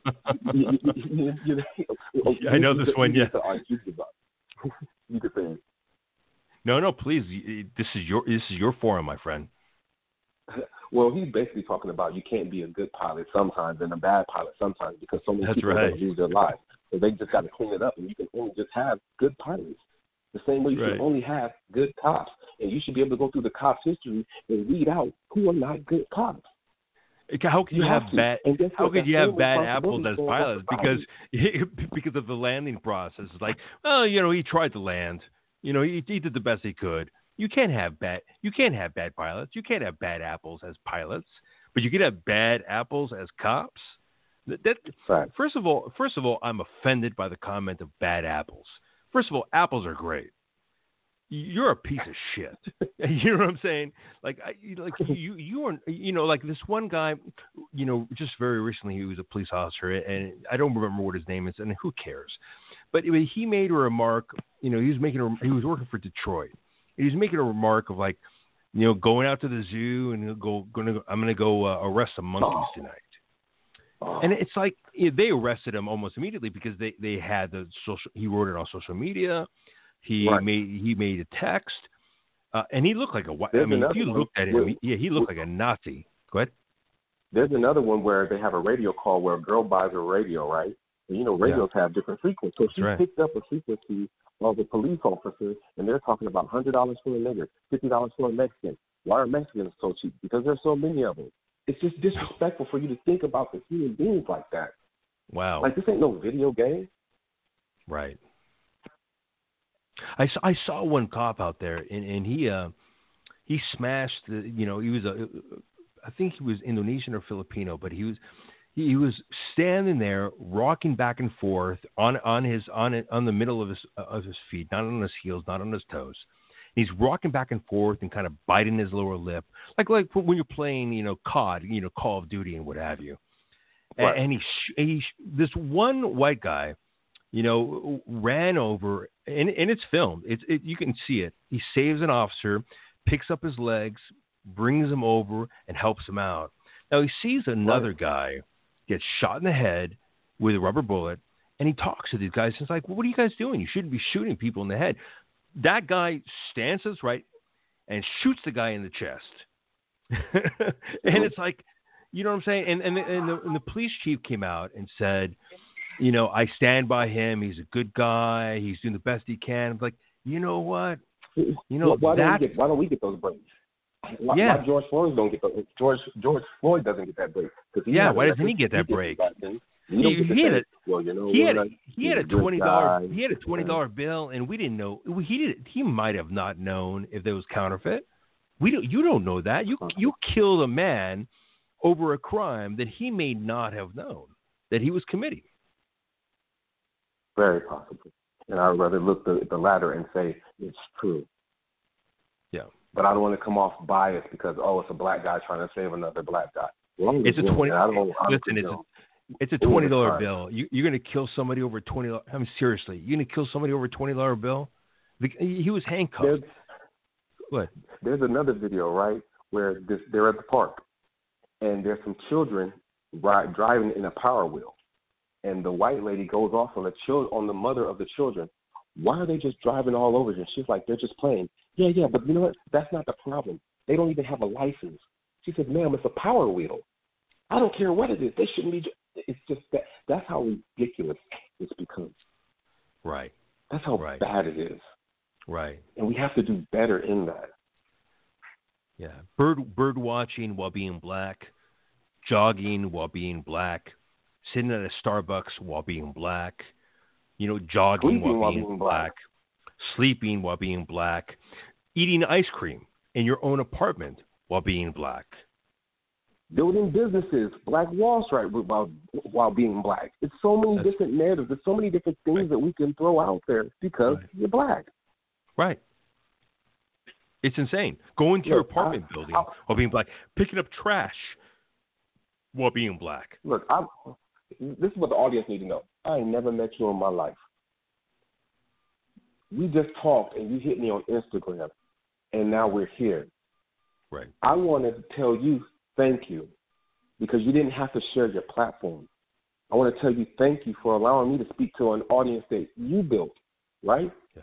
I want to tell you thank you. So this is it's bigger than just we're talking about the racist people. We're talking about the money-hungry people in power that don't give a damn about no one else. We're talking about people that want to separate the have versus the have-nots. We want to talk about the people that are racist, that are just oppressing black people. That's who we're addressing because there are a lot of good white people out there doing the right thing for all the right reasons. And for those who are sitting in silence, for those who say they don't know, for those who are just really wanting to be ignorant, we're only asking you if you want to make a difference to just show up. Open up your platform like this young man is doing for me right now. And this is how we make a difference. I had a friend who was Jewish. His name is Alon. And he said, King, I want to tell you I'm sorry, but I feel like I'll be disrespecting you because I know I have white privilege. I have a privilege that I was born with that I never asked for, but I know I'm privileged and I'll never face what you face. How do we make a change? And right there, that's how we start making a change. Right there in that moment. You got to be honest about the difference between us and equality. You got to be honest about racism. You got to be honest about your white privilege. You got to be honest to understand that you grew up in neighborhoods that we didn't grow up in. So when you see crime, when you see all these different things, understand it's because of the environment that someone's trying to survive. If you want to go scientific, we call it fight or flight. The have versus the have-not. How would you feel to watch someone else for 400 years have everything while you have nothing? That's why black people want to – sometimes you see black people out there, buying new cars, buying this, flashing. Because guess what? For the first time in our life, we get a chance to feel like it's okay to be human, and we shouldn't have to feel that way. Everybody should have that right. Everybody should be able to have the same type of success if you work hard for it. Right. I hate when I fill out a job resume and it asks me what race I am. What does the race have to do with my qualifications or my skill set? Exactly. I hate how black women are culturally appropriated.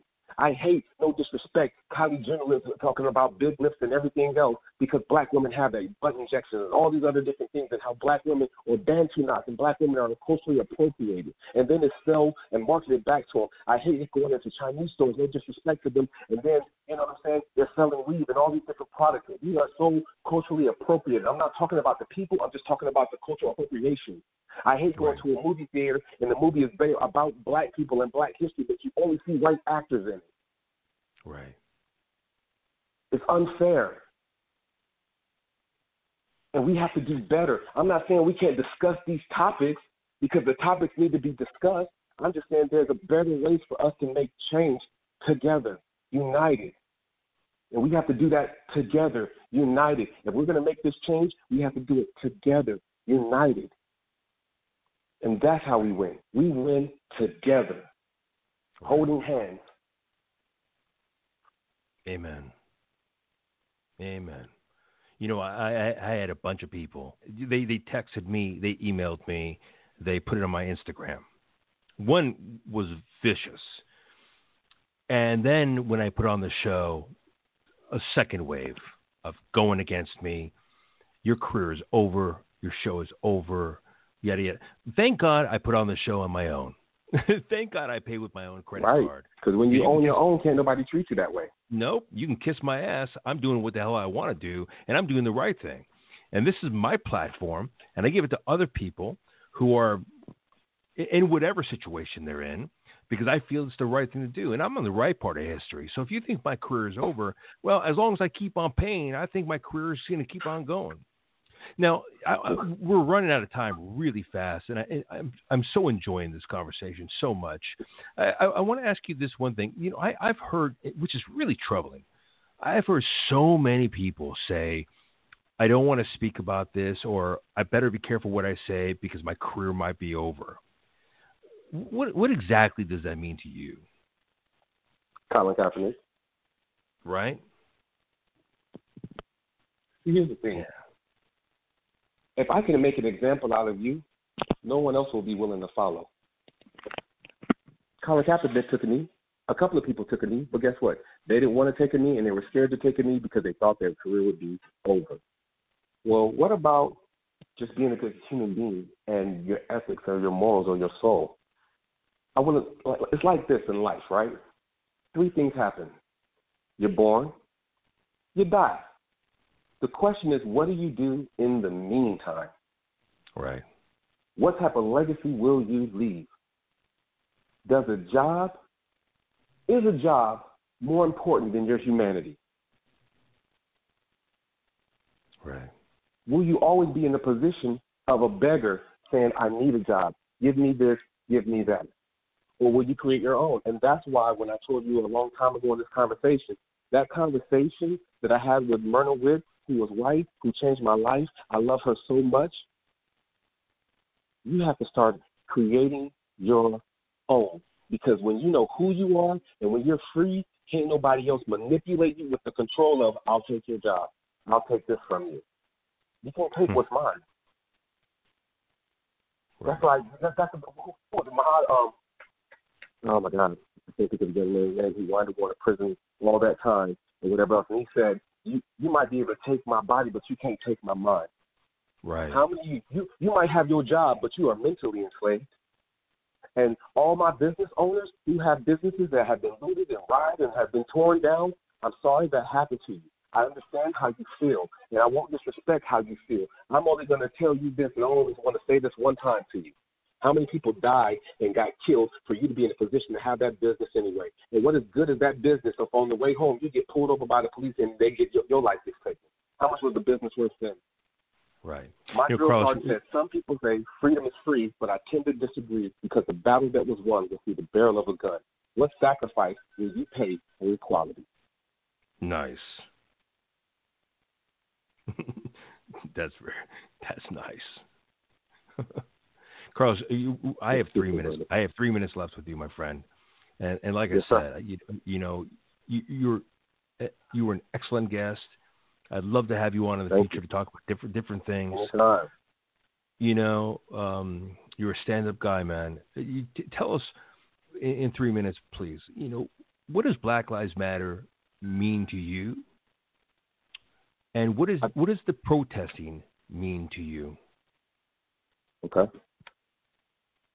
I think it's disrespectful that we have to yell Black Lives Matter for you to hear us, instead of you just being a human being and realizing that our lives matter already. I find it disrespectful that we have to go into protest and yell and scream for your acceptance when we are already accepted as people, because we were born here just like you were born here. Right. But guess what? If that's what we have to do, then we're going to do what we have to do, because we deserve the same rights, the same equality, because we are people just like you. We want the same success just like you. And that's one thing when I was in the military that blew my mind when I traveled. Man, I've been lied to. I'm insane. I'm in Alaska. I'm in Bosnia. I'm in all these other different places, and I just saw the truth.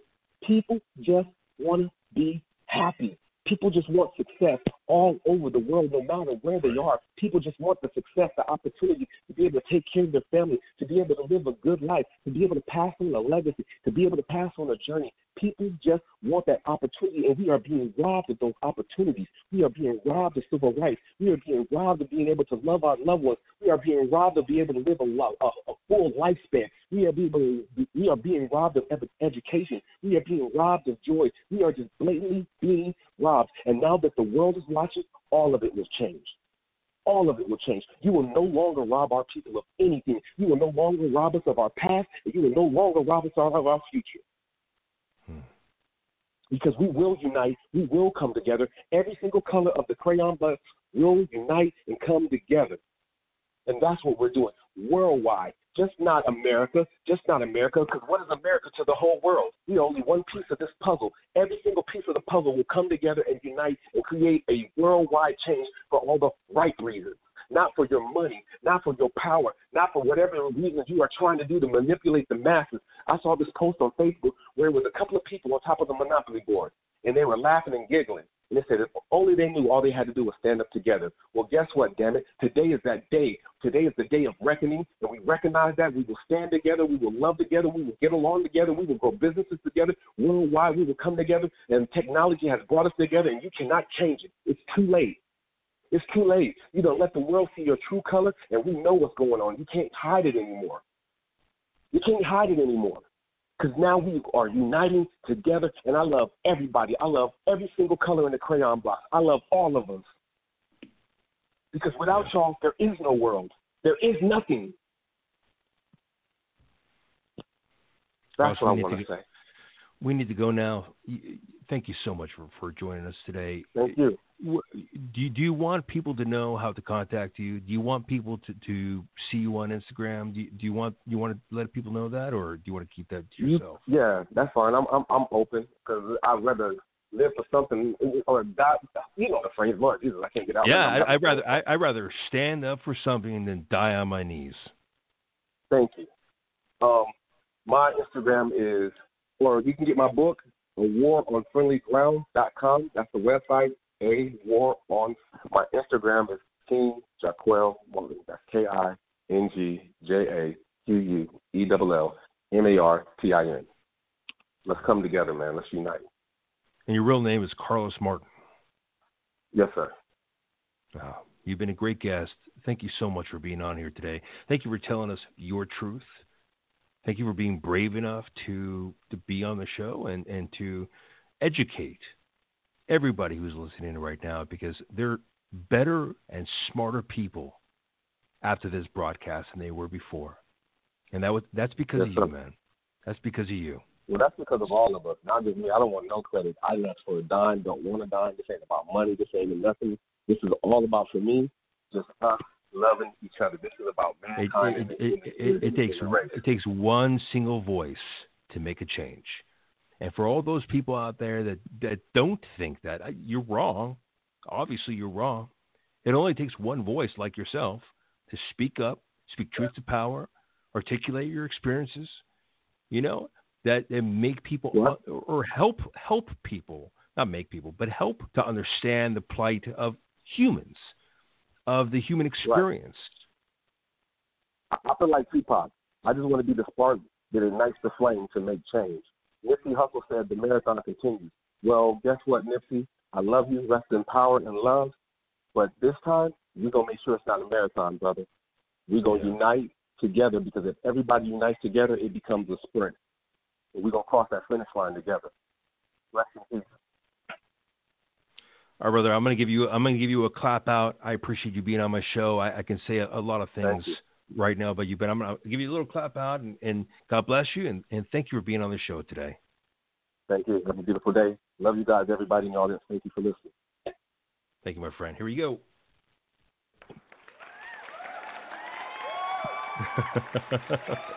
That's a clap for all of us. That's a clap for all of us. That's a clap for everybody. That's right, my friend. You have a great day, my friend. I'll see you soon. Have a great day. All right, bye-bye. Carlos Martin was an excellent guest, was he not? Do you not feel like you're a better person? Do you not feel like you're smarter because of his experience? This guy's a military man. Guy served our country. Guy protected us from the evils of the world. You know, you hear Drew Brees talk about the flag and how he doesn't like people disrespecting the flag. And I didn't hear Carlos Martin saying that the flag represented him in a lot of ways. And I'll be honest, I have lots of family in the military, and it didn't represent them or their friends either in a lot of ways. If you're so stuck on that flag argument, you should stop wearing flag underwear, boxers, G-strings, flag beach towels, and flag beers. I mean, come on. That's a dead subject, a dead conversation.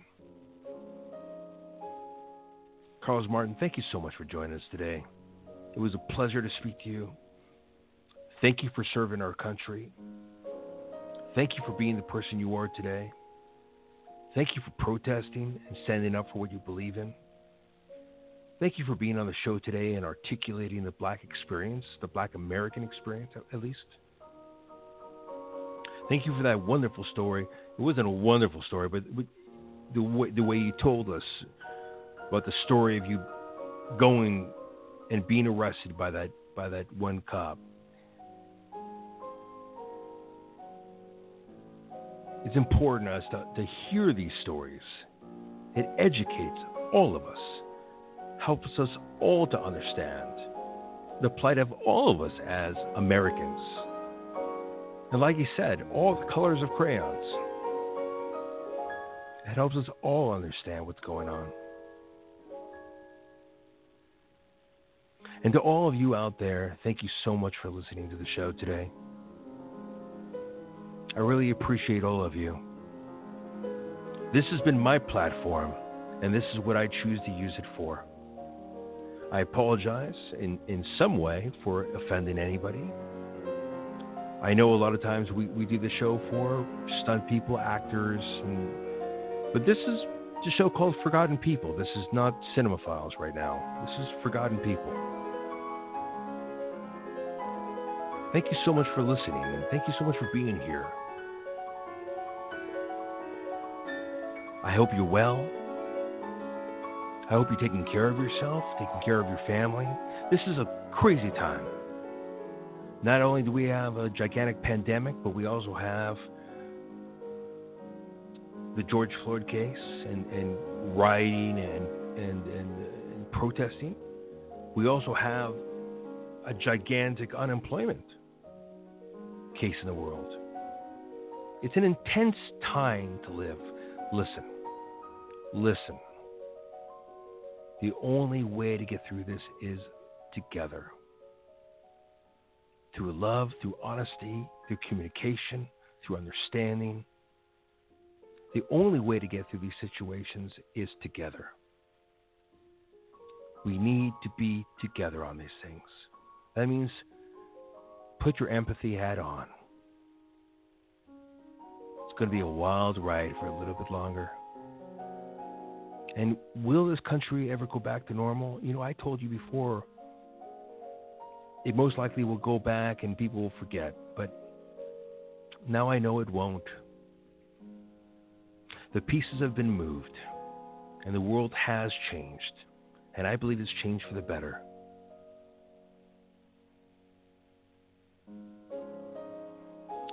Please take care of yourself. Please take care of your family. Take care of your mental, your spiritual, your physical health. It's important. We need you in this world. This has been Forgotten People. I'm your host, Steve Pisa. We had Carlos Martin on today. He's been an excellent guest. I care about all of you. I love you all. And I wish the best for you. Please take care of one another. Take care of yourself. Be well.